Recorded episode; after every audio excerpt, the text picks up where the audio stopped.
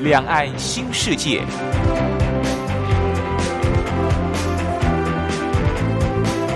这是一个让您打开视野、胸怀两岸、放眼全球的云端世界。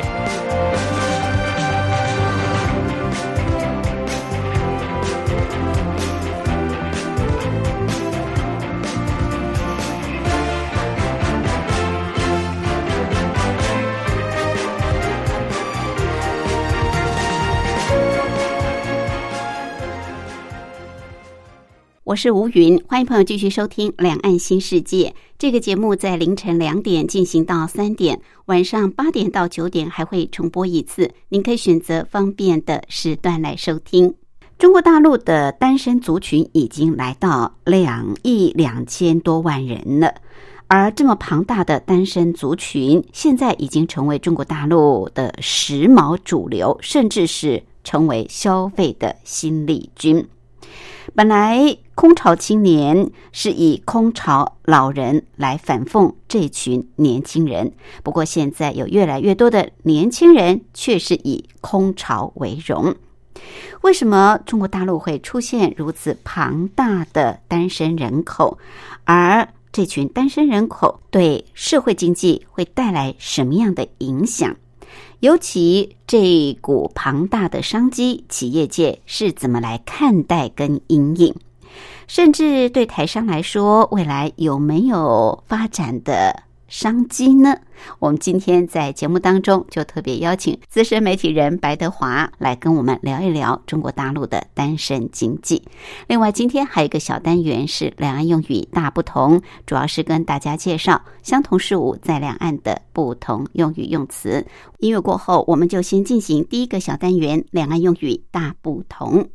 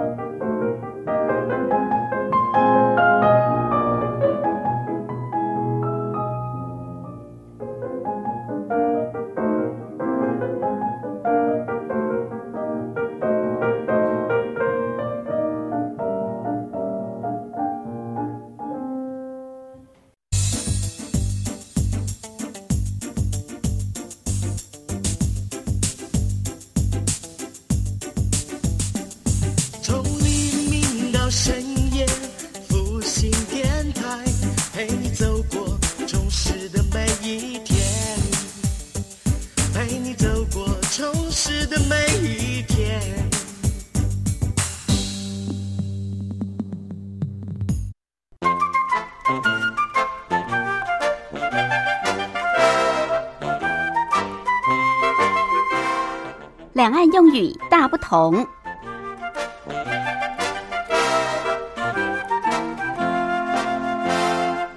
家庭主妇真的很辛苦，也很可怜，忙家里的三餐不打紧，经常也因为在厨房煮饭，所以会吸入许多的油烟，而导致有肺部方面的疾病。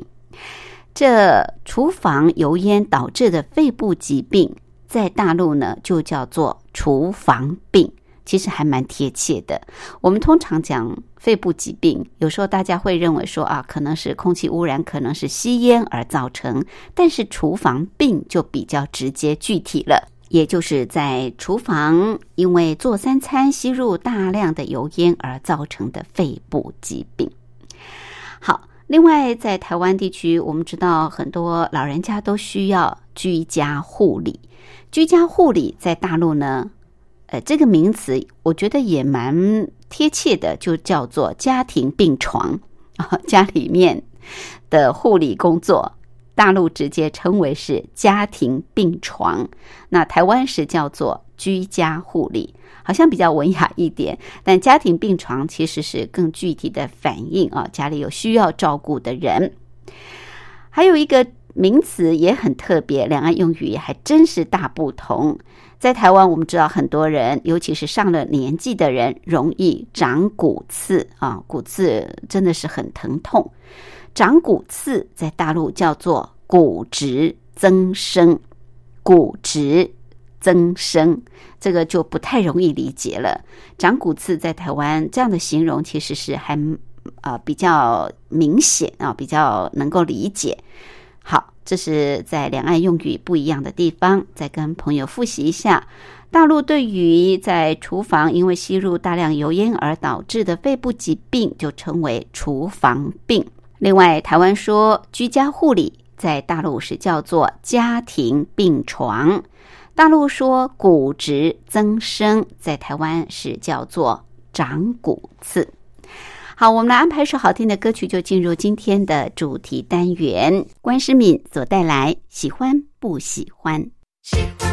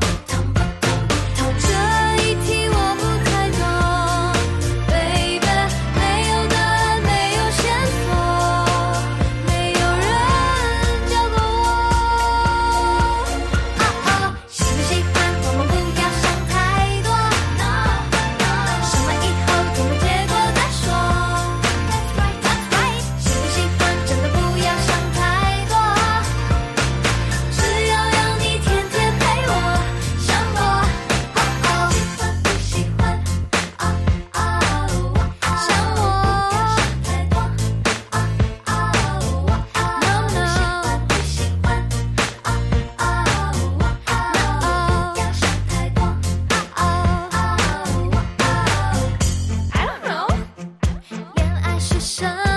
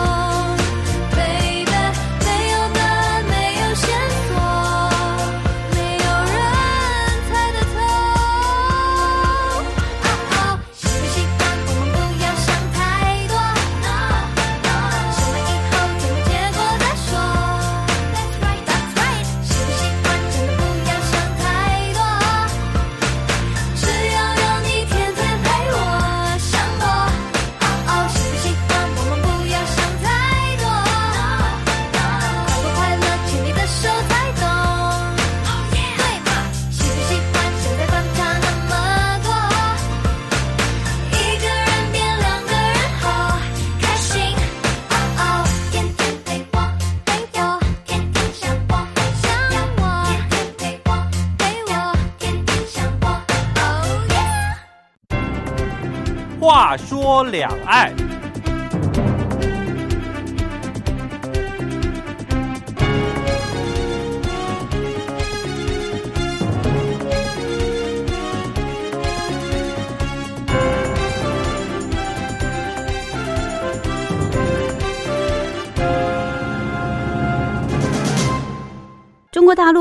陆空巢青年已经成为时髦的潮流，也成为消费新力军。随着中国大陆的经济成长，年轻人现在的薪资也不断的提高，再加上年轻族群越来越重视消费，所以这个空巢的年轻朋友、单身的人口呢，就已经成为商家、企业界瞄准的对象。而根据中国大陆的统计，到二零一八年底，大陆的单身族群已经高达二点二亿人次。这么庞大的消费族群，当然也导致了单身经济的崛起。所以，我们今天就特别邀请资深媒体人白德华，针对中国大陆的单身经济来跟我们做探讨。德华好。主持人好，各位听众大家好。好，中国大陆这个年轻人的口号就是要脱单啊，脱单就是脱离单身。那看起来这个脱单好像还不太容易，不容易所以才会有这个脱单的这样子的一个口号出来。不过也因为单身族群这么庞大，让这个市场的这个商机就出现了。那究竟就所谓的这个单身经济来看的话，它大概是具有什么样的特征？怎么会造成现在中国大陆有两亿多的单身族群？算起来，七个人里面就有一个人是单身，是没错，他们说 呃加起来比英国跟俄国的总人口还多。多，对，好可怕！是是怎么会出现这么庞大的单身人口？没有，我我觉得哈，应该像单身这个概念哈，应该是包含几种啊。一个就是当然就是还没结婚的嘛，嗯，年轻人对对年轻的。所以刚刚主持人讲这个空巢青年，对以前空巢是其实讲的都是老年人，老年人，对，那现在年轻人就是空巢，他一个人他选择单身。对那其实单身有时候就主动跟被动嘛。你主动，比如说单身的还没结婚，像现在的话，中国大陆二十到二十九岁哈，有九成都还没结婚，等于三十岁之内的。嗯那单身，我觉得另外就还包括像呃离婚的，嗯嗯，那他这个可能就是主动被动也不一定。对，那有的是准单身，因为中国大陆我们知道它十三亿人口哈，那很多人其实是到别的省去工作嗯是，啊，比如说你住湖南，那你到上海、到北京，嗯。那这种其实就造成一种准单身的状态嘛。是。那这个其实讲起来的话，基本上大概都属于单身经济他们主攻的一个方向。嗯哼。那我觉得中国大陆它现在单身人口其实也不光是中国大陆的特色，台湾也很多啊，台湾很多，而且台湾不结婚的年轻人也不少，对，而且其他大国哈、它很多，像我们知道有一个统计，他们提到说美国哈、单身人口就呃有四十五趴，很高哎、我那四十五趴最高，两个人里面就将近有一个人，但是美国人离婚的现象比较多嘛，啊对对，那另外我们知道，像日本三十二点四，日本哈、其实它是呃单身的情况是蛮严重，而且他们是研究的相当彻底。像他们日本来讲，有所谓的涅槃时代、全抛时代。所谓全抛，就是全部都抛掉。嗯那全部都抛弃，就是为什么要要过一个人单身的日子啊？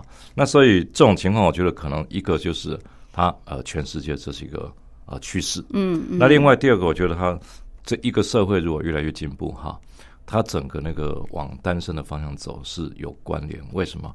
因为你社会越来越进步的话，它多元化的选择就多。嗯那比如说有人觉得说，哎，我一个人的话，可能我一个人吃饱全家饱。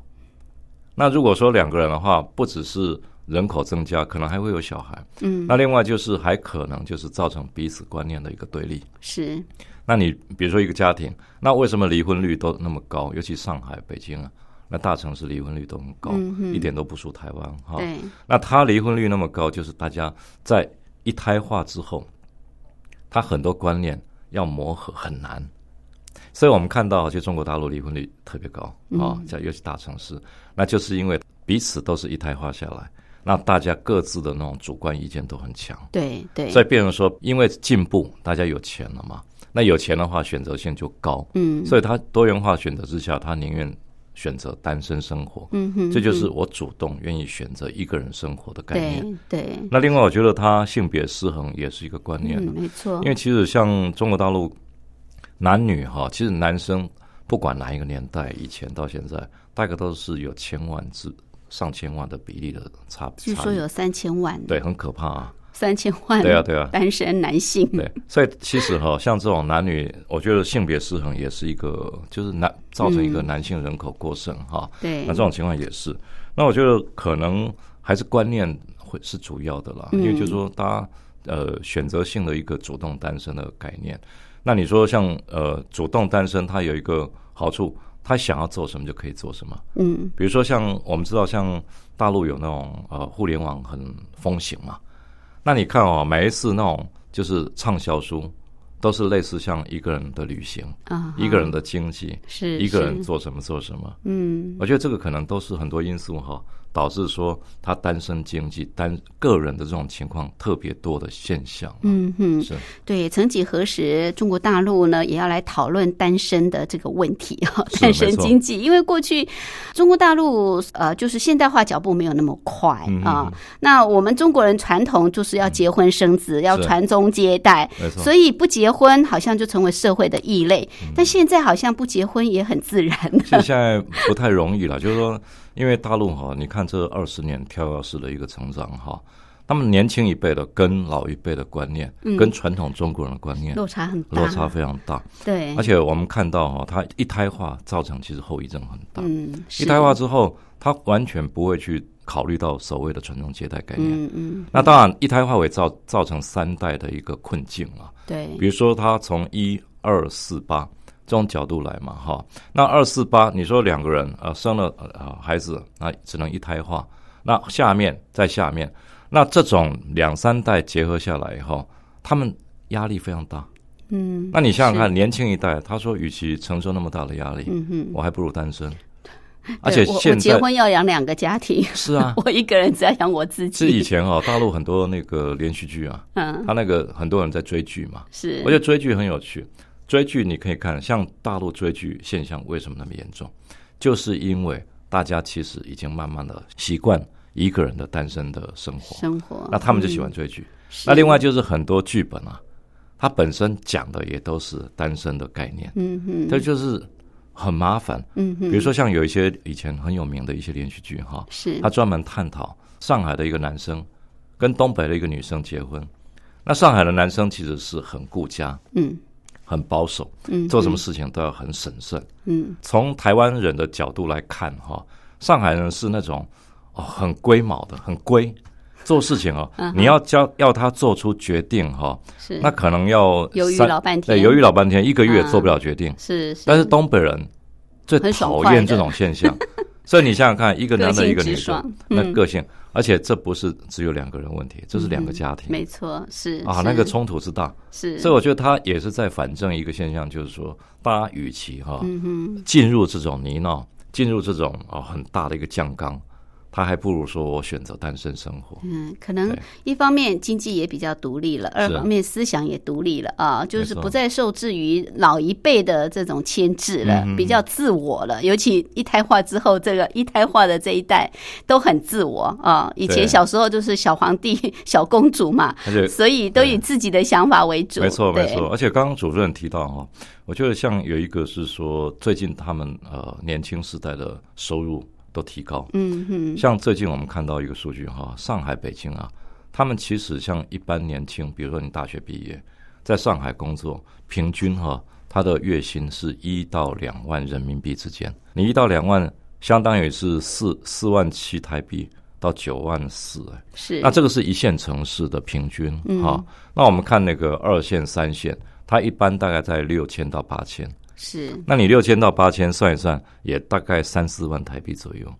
那以大陆来讲的话，当然你一线城市它的生活成本会比较高对了，对，但是二三线的话就，我觉得就比较 OK 一点。嗯，所以其实这个也，我觉得也是一种大家有钱了，日子选择很好性多过，对自己一个人过很舒服，很轻松自在，没有很大的压力。对不过这是年轻时的快乐啊，除非你能够做很好的这种所谓老年生活的规划。没错，要不然的话，老一辈还是会担心，那你将来老了怎么办啊没错？就是这样子。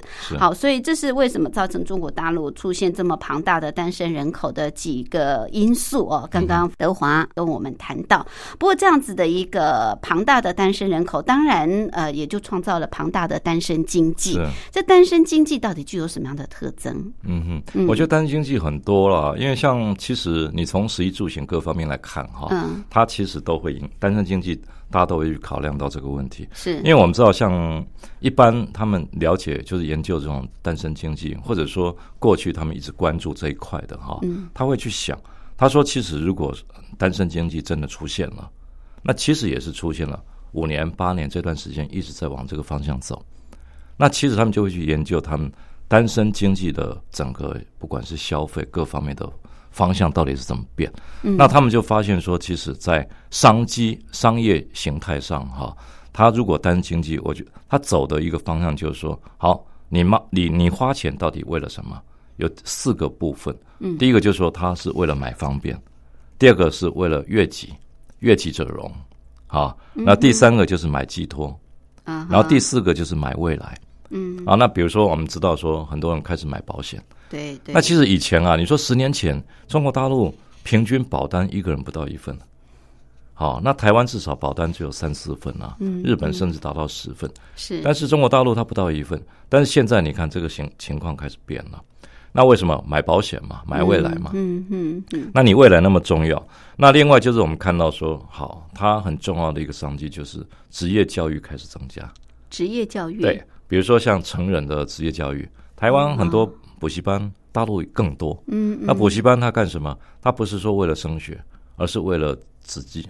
比如说你特殊的一个行业、特殊的执照，那你去考。嗯啊很多人是这样子啊。是，那中国大陆那种职业技术教育哈，在补习班的那种职级的补习班非常多，啊哈，对，而且很好赚。嗯。啊，那我觉得这个也是一个方向。那大家讲说啊，他这个未来的消费方向可能买寄托，那其实买寄托这个衍生出来的单身经济哈的那个内容就非常大。就买寄托就是说我一个人生活，我不想结婚了，但是我家里好像缺了点什么，养宠物，养宠物。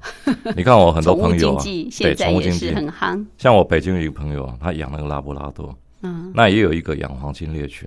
是，哦，那他其实到哪里都带着，比如他自己，他又买了一部那个大陆叫皮卡，皮卡就是有点轻型货车的概念。哦，那轻型货车，你看每次就带着那他的那个拉拉布拉多哈，就往这个呃什么西藏啊、新疆啊、那个地方去。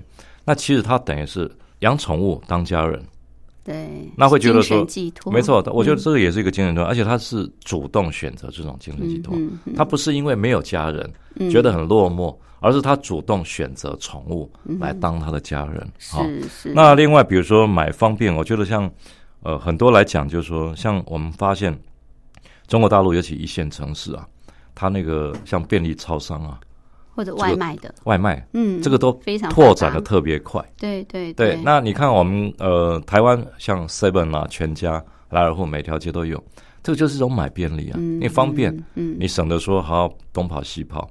那其实他们像以大陆来讲，便利超商、外卖这一块的呃成长的一个这个数字哈，就比像比如说卖场啊、大的那个、呃超市要快很多。对对我觉得这个可能都都是因为因应整个消费方向的改变哈、嗯那整个中国大陆其实一直在调整。是好，就因为单身经济有这些特色，因为单身经济的崛起，所以这些企业、这些商家也嗅到了这股经济的发展趋势啊没。错，嗯，那到底呃这些企业界怎么看待，怎么来因应这个单身经济的崛起？有关这个部分，我们待会儿休息过后来进一步请教德华。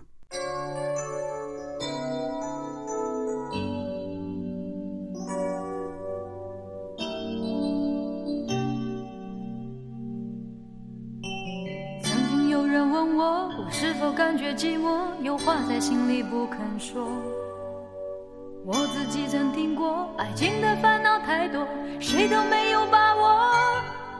聪明如我，是非何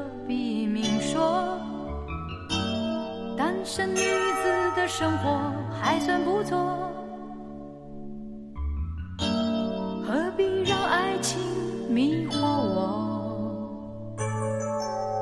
曾经有人问我，我是否感觉寂寞？我不管别人怎么说，好多事情要做，好多的日子要过，我有我的寄托。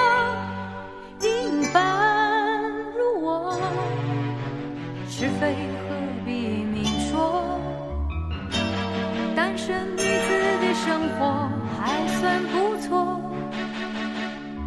我现在不要让爱情拥有我，我对自己说，我要独立生活。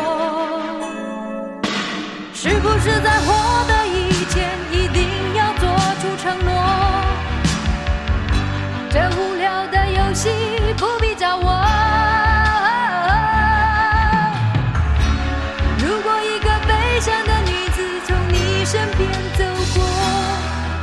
放心，那不是我，不是我。说了再爱，爱了再说。你期待些什么？除了爱情，还有许多填满你的寂寞。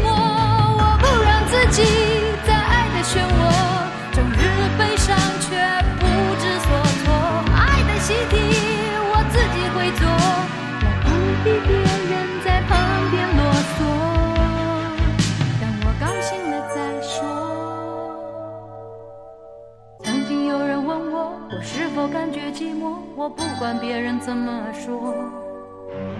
好多事情要做，好多的日子要过，我有我的寄托。平凡如我，是非何必明说？单身女子的生活还算不错。我现在不要让爱情拥有，我对自己说，我要独立生活。是不是在获得以前一定要做出承诺？这无聊的游戏不必找我。如果一个悲伤的女子从你身边走过，你放心，那不是我，是我。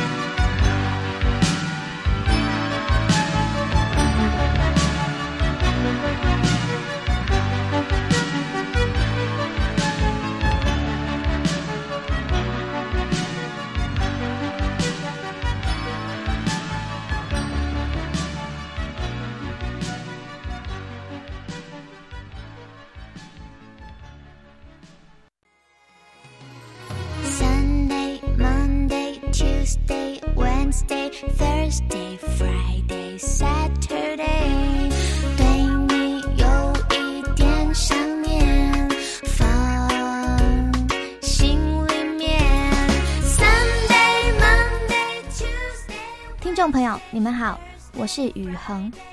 深呼吸，你会发现 everything's fine。收听光华之声的节目，你也可以找到 happy day 的理由。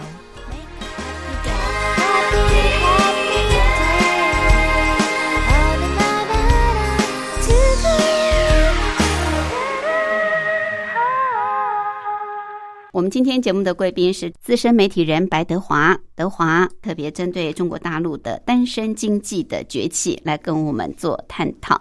因为目前中国大陆的单身族群已经来到了两亿。两千2000万人次了啊、算是相当庞大的呃一个族群了。说实在，这个商机还真的是蛮大的哦两亿多人呢、对不对？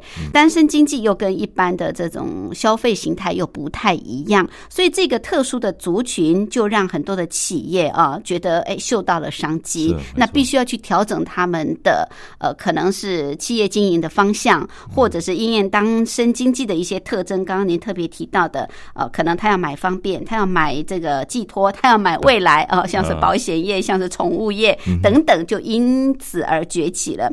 到底这个大陆企业界怎么来看待，怎么应应这股新的呃经济的发展趋势？我觉得它主要就是呃，他会看，因为你其实每年看哈、我觉得这呃，其实，在单身经济开始被提出来，大概在二零一零年前后嘛，嗯，那这到最近也到快十年。是那其实他们商业界我觉得很厉害，他一直会去秀商机，嗯往哪个方向发展。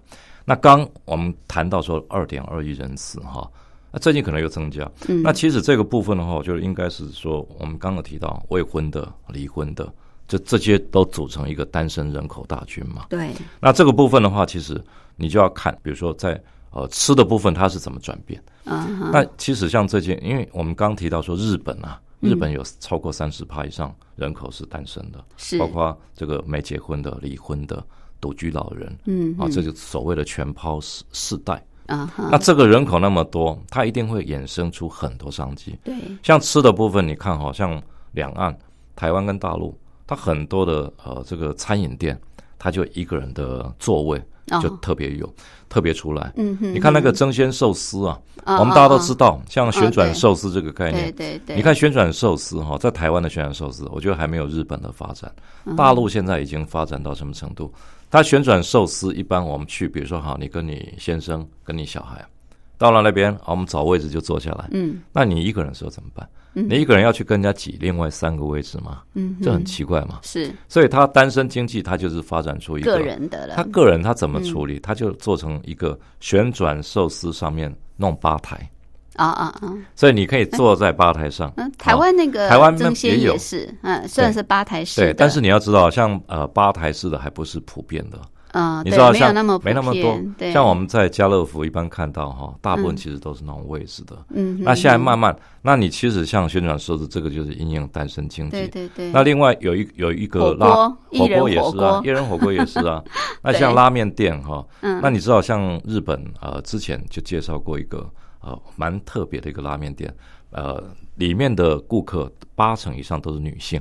嗯那它是怎样？它是呃所有的厨房哦，嗯。中央式的厨房都在中间嘛，对对，然后呃有十六个窗口嗯嗯嗯，面对外面，啊。这十六个窗口全部用一个帘子。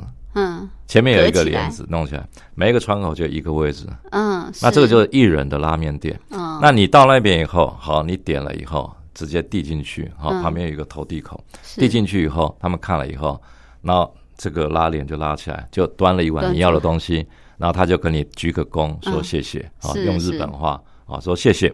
那完了以后，你面对的就是一个拉链就，你完全没有跟其他人互动，啊嗯眼光接触、目光接触，完全没有。就是你一个小小的空间，对，蛮隐秘的，很隐秘还很有隐私然后让性让你吃起来就很自在。你想看手机，想跟这个同事说话，对对想跟这个呃宠物互动都没有是关系。是，我觉得这个就是一个形态啦。嗯那另外就是也有所谓的那种单身公寓嘛。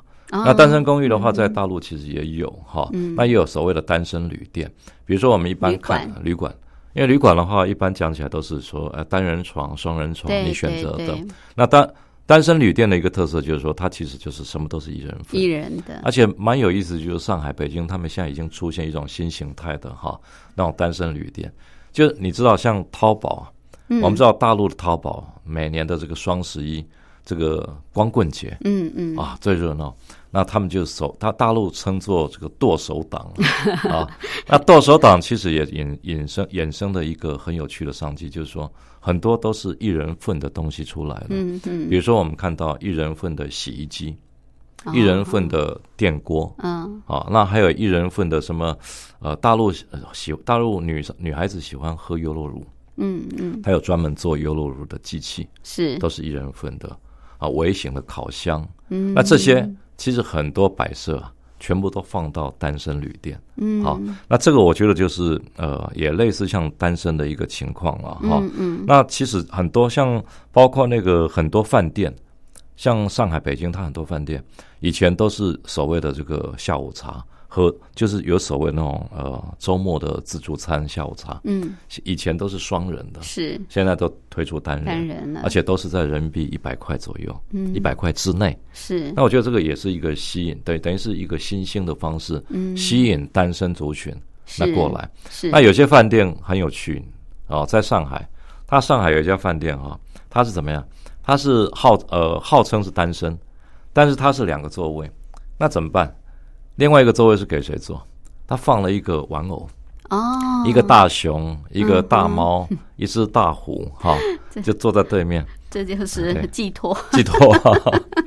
对，那我觉得这个这个有现象应该都是。对。那当然，呃，一个人家电啦，一个人公寓啦，哈、嗯。一个人经济这个部分其实是越来越发达了，越发达了，对，哦我觉得是这个可能也是一个商机。那另外，我觉得可能还有一种现象，就是说，因为我刚刚讲说花钱买方便嘛，嗯那其实你知道，像我们我们现在了解到，台湾有一些人哈，他到了大陆，他去寻找这种艺人商机也有。嗯那我知道了，像我朋友里面哈，就有一两个，他很有趣。他到上海去哈，因为他发现一个新的商机，因为大大陆的这个不管说大城市北京或上海，它很多大楼都很大，嗯，那一个社区都相当大。对因为，我们像台湾的话，一个社区如果有五千户、六千户，那就已经算很大了，对不对？对对，对那中国大陆的五五六千户的社区，那个都算小，算小，算小。像我知道上上万啊，那对啊，那几万的都是正常的。哦，那很大很耶，大很可怕那很大。那你想想看，这嗯几万人他的商机，如果说他要寻求便利性的话，嗯好，我商机就是怎么样？我到了就是大楼管理处那边，他大楼一定有一个很大的 lobby，嗯在 lobby 那边啊，他摆上一个机器。那其实我们知道哈，像大陆，我们台湾很多啦，比如说你那种呃，直接那个咖啡机。咖啡机啊，或者对。呃饮料。饮料什么都有。嗯投递的，对，嗯但是你嗯。知道吗？像大陆它就出现一种，比如说我要中午要吃泡面，嗯。它是帮你煮好的，哦，那煮好的，那这个其实是在几年前开始。就有。那我知道了，嗯。像台湾人有两个哈年轻人嗯。到上海先做了这个实验，是。那他觉得这个商机很大，嗯。所以他做了，比如说好做好的泡面嗯。啊，你不用自己拆，嗯。那做好了一个什么呃这个中午的一个这快餐，嗯。你也不用自己去点啊是，这个都事先先点好，或者说你直接按这个投币都可以。嗯那这种其实你看他在上海一开始做，上海光是一个上海的商机就不得了，但是现在他已经拓展到了六七个城市，嗯哼。因为利润很高。嗯。啊。那利润高的话，他又省掉中间很多，比如说代销啦、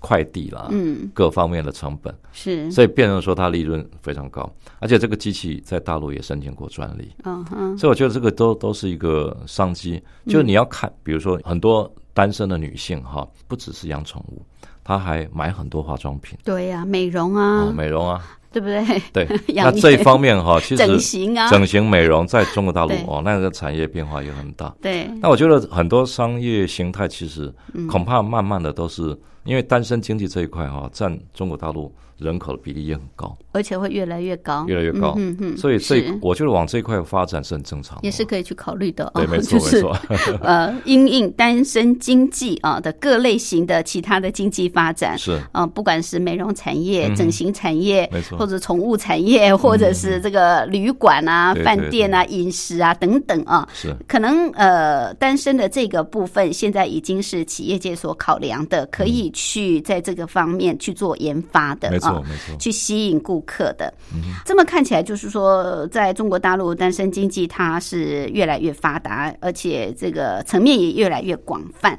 不过，这个中国大陆说实在的，还真的是很大哦，对南北差异大，东西差异也很大，男女也差异很大。没所以在这个部分有没有什么样子的差别？还有，你刚刚也特别提到，哎，台商好像也有机会，就是哎，在单身经济发起的这一块领域啊，你刚刚也提到，你也有朋友就是已经先去试点了是，那是不是未来能够更有机会来参与呢？有关这个部分，我们待会儿再进一步来请教德华。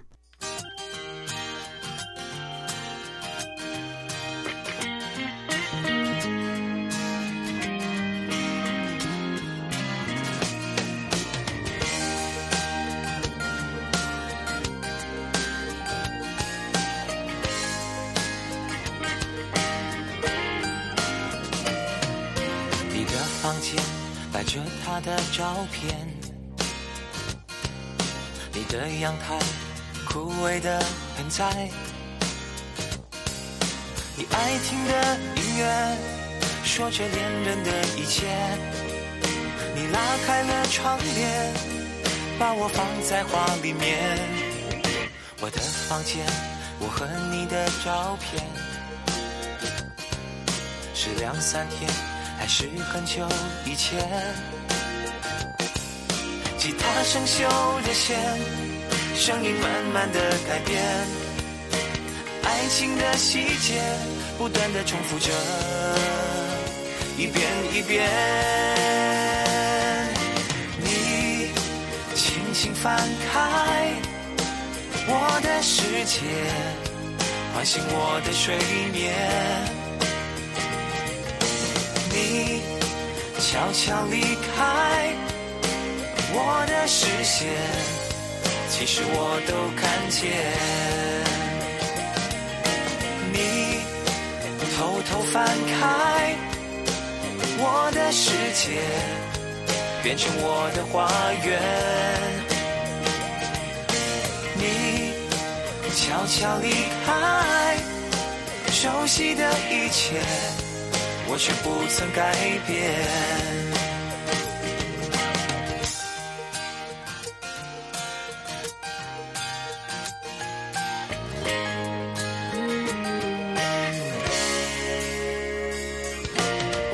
走进错乱的空间，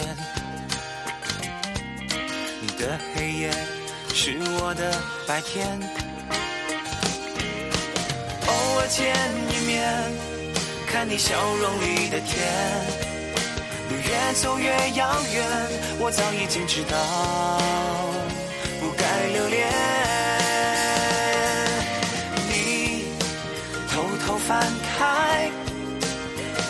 世界，变成我的花园。你悄悄离开熟悉的一切，我却不曾改变。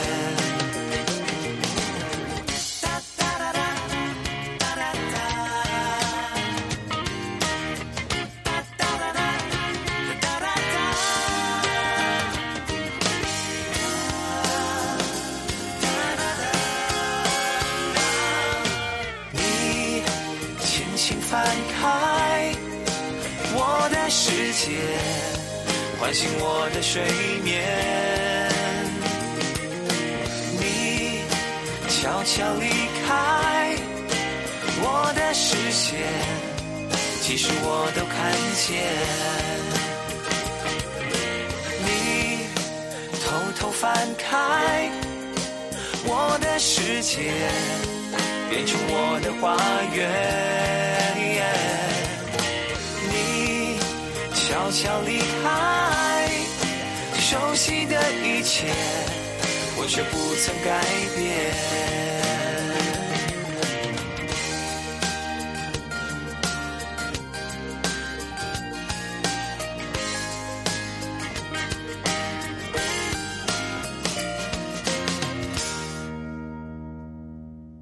我是吴云，我们今天节目的贵宾是资深媒体人白德华。德华特别针对中国大陆的单身经济来跟我们做探讨，主要是因为中国大陆的这个单身族群越来越庞大，现在已经超过两亿人次了。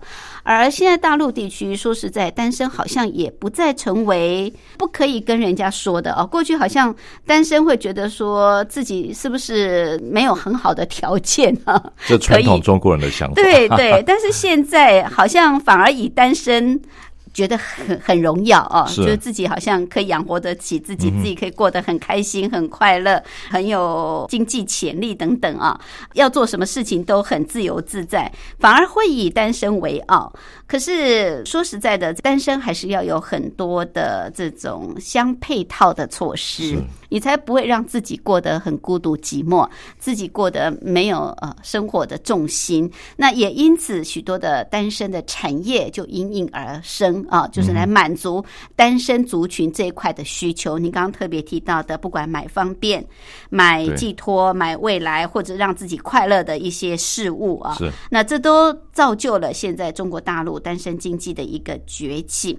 可是中国大陆说实在的，真的地方很大。你刚刚特别提到上海人跟这个东北人的个性就差差别很别就很大大了。是啊，所以喜好也不一样对不对？嗯所以因此，可能企业必须因应地域性嗯或者男女的不同，没错而有不同的规划嘛，或者是是说他们要锁定的产品嘛，对不对，对我觉得应该差别会很大吧。嗯哼因为中国大陆其实就是我们看啊，看那个整个单身的一个呃人口的一个比率哈，嗯，其实像我们刚提到说一线城市啊，是。在北京、上海那些就是单婚的人口特别多。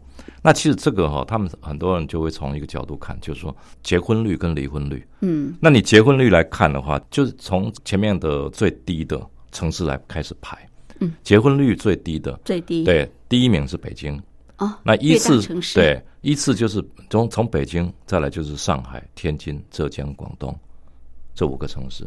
那上海其实讲讲起来，像它呃大陆这个结婚率来讲哈，用比如说以比率来讲，平均是千分之七点多，上海只有千分之四点四，所以它上海其实比例非常低。嗯，那这是结婚率最低。是那当然离婚率最高的也是这几个城市。嗯，都是大县都是大城城市一线城对，市，所以你想想看，如果说你是这个商家，你准备要这个做一个就是一个人经济做投资的话，你一定先去了解这些情况。大城市这种数字的这个落差一定最大。对对对，那单身经济人口最多。嗯，为什么？因为其实这个很简单道理嘛。因为比如说我们台北啊，以台北来讲好了，台北的这个单身一定很多。嗯，为什么嗯？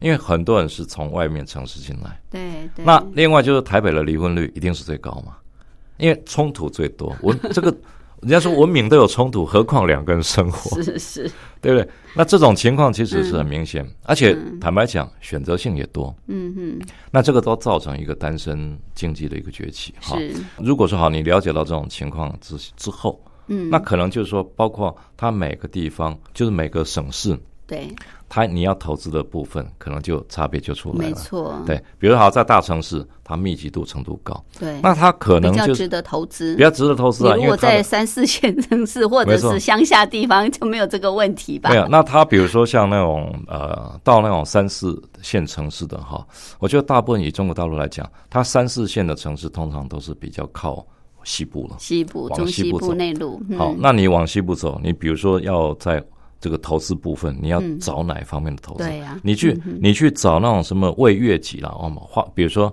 美化妆容啊、品、美整形、容化，妆那可能不多，那可能需求量比较少没那少。么高，而且越往西部，我觉得越有一个现象哈，就是说男生的单身比女生单身多很多。更多啊，对，因为这个差异很大，不知道为什么。那中国大陆就是这样，我觉得可能女生在呃呃一线城市，她真的要脱单比较容易嗯嗯，啊，因为其实女生跟男生比，我们知道这个单身的心态来讲啊，他当然就是啊一个人现在慢慢开始觉得一个人是荣耀，嗯嗯，但是问题是年纪大了之后，年纪大了怎么办？对，尤其女生，嗯嗯，我觉得女性哈、在考虑到这个问题会比男性更谨慎，因为社会看待的角度不同，没错。对，男生可以单身一辈子，女生好像嫁不出去就觉得很丢脸，是没有，呃这样？现在很多都这样了，就是说男男性男生比较率性了。嗯哼，那你好，你到了五六十岁、六七十，嗯，要结婚好像还很有行情，哦，台湾就很多例子嘛。对，但是是女生的话很难。对，但是我觉得就是说，因其实以现在来统计哈，你看到西部地区哈，它比例可能拉到男性单身七十几趴，嗯嗯，女性只有二十几趴。是是，那比例差很多。嗯。所以你如果说要在二三线，甚至比如西部地区，你要做投资，我嗯觉得可能就不是往这个女性的单身经济角度去看。放在男性的对。这一块，好，那比如说我们讲说买寄托、宠物跟这个保险啊，保险。嗯，房子啊，对。对不对？没有。那另外就是比如说哈，这个男生来讲，女女生可能就是会比较呃倾向宠物化妆品，嗯嗯，但是男生的话，他可能比如说像现在大陆三 C 产品啊，三 C？产品、互联网，而且另外就是像比如说电电竞嗯嗯啊、电动玩玩具，是是是，你知道像大陆那个电动游戏哈，它那个产值也非常大，嗯。所以我觉得可能就是有有这一方面的差别啊，就是因地制宜，因因地而异。嗯，那中国大陆其实都有这种情况了，而且我们发现说，其实像中国大陆他们单身经济来讲，他们有去研究哈，就是比如说你一个单身，你一个月假设有一万五千人民币的收入，嗯，但实际上很高哎，很高，一万五线城市了啦一一，线呢、北京、嗯上海嗯一万五不算不算多，嗯，但是以他那个地方来讲，如果你是单身哈，他通常大概百分之七十花在自己的身上，嗯。就是你一万五，他存下来不多，是不是啊？嗯。他七八千以上，他七八千全部用在单身经济这一块里面。嗯，比如说我一个人去看电影，嗯哼，做这个旅游，吃饭啊，吃饭各方面好、嗯。住，那其实这些占到超过七成左右。是。那这个是在一线城市了，所以我觉得他这种情况要看，嗯。但是这个也是，我觉得统计数字也不一定呃，就是跟每个城市情况是完全相符的，每个地方可能出现的又不太一样。对对，有差异性，对对，嗯哼，不管性别或地域来看的话啊，或者是一线城市跟这个三四线城市，都还是有它的差异性。是所以如果这样看，那台商，比方说希望在中国大陆在单身经济的这一块能够去寻找一些商机的话，恐怕这些因素都应该考量进去啊，觉得应该不要都要考量投错地点了。是。那你觉得哪些方面来着手会比较有利基呢？我觉得像呃，比如说我们考虑到大城市跟就是一线跟二三线，我觉得可以呃初步去区分一线跟二三线。嗯，一线的话哈，大我们都都知道，一线就是指北京、上海啊、深圳、广州这些大城市。一线的话，就是要考虑到人口密度比较高。嗯，那我觉得倒倒是你可以，比如说很确定、很特定的去分，比如说你是要做男性的单身经济还是女性的单身经济。哦，性别还是要对，性别有有差别。嗯那当然，你可以投入，比如说职技教育，因为职技教育这一块，不管男性女性都有啊。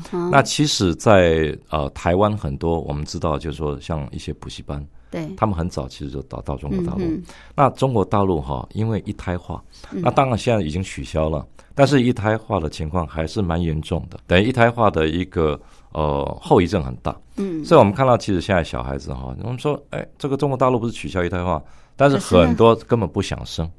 对，所以还是不想生。所以对你说好像一胎化，他在很多大城市，他一个人的就只有一个孩子，嗯那一个孩子他们非家长都非常重视教育，所以你如果说做一些职技教育的类别，嗯嗯嗯我觉得到一线城市会比较好。哦哈，但是你如果到二三线，到甚至到现在四线哈、嗯。他们其实愿意投入这一块的成本的就没有一线那么多。嗯。所以其实主要就是说，看你是一个大城市还是小城市。嗯。那比如说像化妆化妆品的是个生意，嗯美容产品，美容产品这一块，对，那这个的话，我觉得也是到大城市去会比较好。比较有商机。对，嗯，那当然，其实要二三线城市也是要看，因为其实我们我们在台湾哈，我们很简单的一个道理就是说，你要看一个城市，呃，有没有进步到一个程度。我们通常第一个方式是怎么看？有没有 Seven？有没有麦当劳？密度高不高？密度高不高嘛？嗯哼，所以其实你就是以前在上海哈，我们很多台商就是这样去找商机。啊，他怎么找？他到了一个城市，他就是说，哎，我一线，我在上海，我要开始找商机。我到二线、三线、四线，我是用什么当指标？这个城市有没有肯德基嗯嗯啊？嗯，那有肯德基，我就投入；没有肯德基，我就再考虑。所以是别人先帮你做好市场调查，对，没错，对。按照美国的市场调查的标准来看。那其实我觉得，像我们讲说一人商机了哈，一个人的经济，他很多其实在考虑问题上，我觉得跟一个全盘的一个经济发展哈嗯的曲线其实很接近的。像台湾有很多这种一个人的火锅，对不对对啊？现在越来越多嘛，台湾的单身人口也越来越多没错，多。没错。那像这种，哎，像在大陆地区，最近我看到，就大陆人非常喜欢吃火锅。没错啊，对，那您刚刚嗯特别提到，呃，如果说是像这种火锅店、一人火锅店的经营，恐怕呃也不只是一线城市，二三线城市，如果以大陆人那么爱吃火锅来看的话，所以它其实它的普遍性比较广泛，地域性比较差别没那么大。对，不没。错啊，因为其实你要看地域啦，因为像那个、你说重庆的火锅，当然就比较辣，嗯哼，对，那很多地方就没那么辣。是，但是一个人火锅的话，我觉得在很多地方其实就没有比较城市的一个差别。嗯哼，但我觉得一个人经济还很重要一点，就是说你要做的是呃质量是是属于走高品质的，还是嗯中间档次的？嗯，那不一定，因为中档当然成本比较比较低，嗯中间阶层的哈。对，但是其实现在，我觉得我们看中国大陆的发展哈，嗯不要再把它当成一个好像呃完全没有这个进步啦，或者说一个呃城市就它文明。要求的品质越来越提升了，它而且在第一线，对第一线城市外国人非常多。嗯哼，你看北京、上海、广州那些地方，是那外国人那么多。你知道以前我们最早去广州的时候啊，广州的那个天桥下面还会有标语，嗯哦，说不要在这边小便。嗯哼但是现在 更不可能，因为这个就是社会的进步变化。而且你看哈、它其实每个区、每个一线城市的很多区，嗯。它基本上都有外国人的社区。啊哈是。啊很很多，比如说像我们台北，天母很多也有美国人的学校，对对，对。美校、日校，是，那上海、北京也都有。嗯嗯所以我觉得说，一个人经济你要看，就是说很多，如果说你走的质量很高的，嗯。那他可能就可以在一线城市里面。嗯，但你如果是到二线城市，你花了可能三五千万，对你到那边设一个很高档次的，对。那可能当地也不见得会，我就可能还是要看。对对对，是，所以要考量的因素很多啊，这个有男女的因素、地域的关系，还有经济收入等等啊。所以一虽然有庞大的这个商机，但是呢，呃，可能要做好市场调查跟区隔嗯。那你在投资的时候才不会铩羽而归啊。是！毕竟中国大陆本身竞争的企业就已经很多了，没错没错。所以你必须要考量到这个部分。是。好，我们今天非常感谢资深媒体人白德华，针对中国大陆的单身经济这个部分来给我们做这么深入的分析，谢谢。好，谢谢谢谢。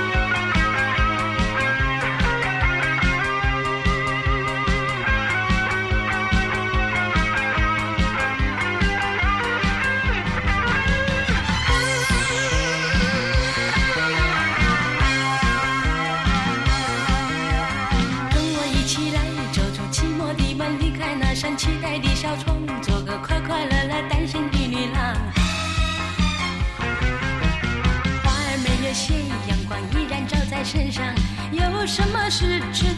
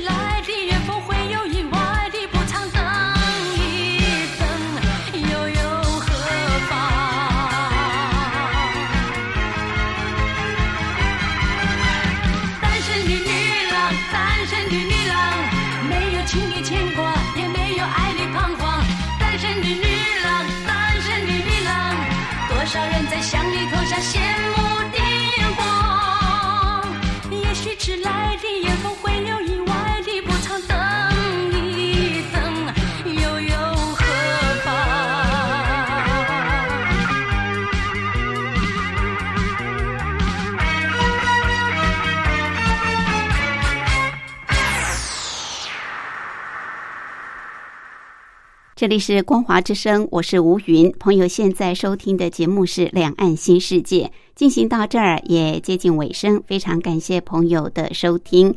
有任何宝贵意见，或是朋友要跟吴云聊聊天、谈谈心、话话家常，都欢迎您随时随地来信，寄到台北邮政一七零零号信箱。台北邮政一七零零号信箱，口天吴天上白云的云吴云收就可以，也可以透过电子邮件寄到 lily 三二九小老鼠 ms 四五点 hinet 点 net 信箱就可以，同样给吴云收。好，节目最后祝福您拥有愉快的休假日，我们下次空中再会，拜拜。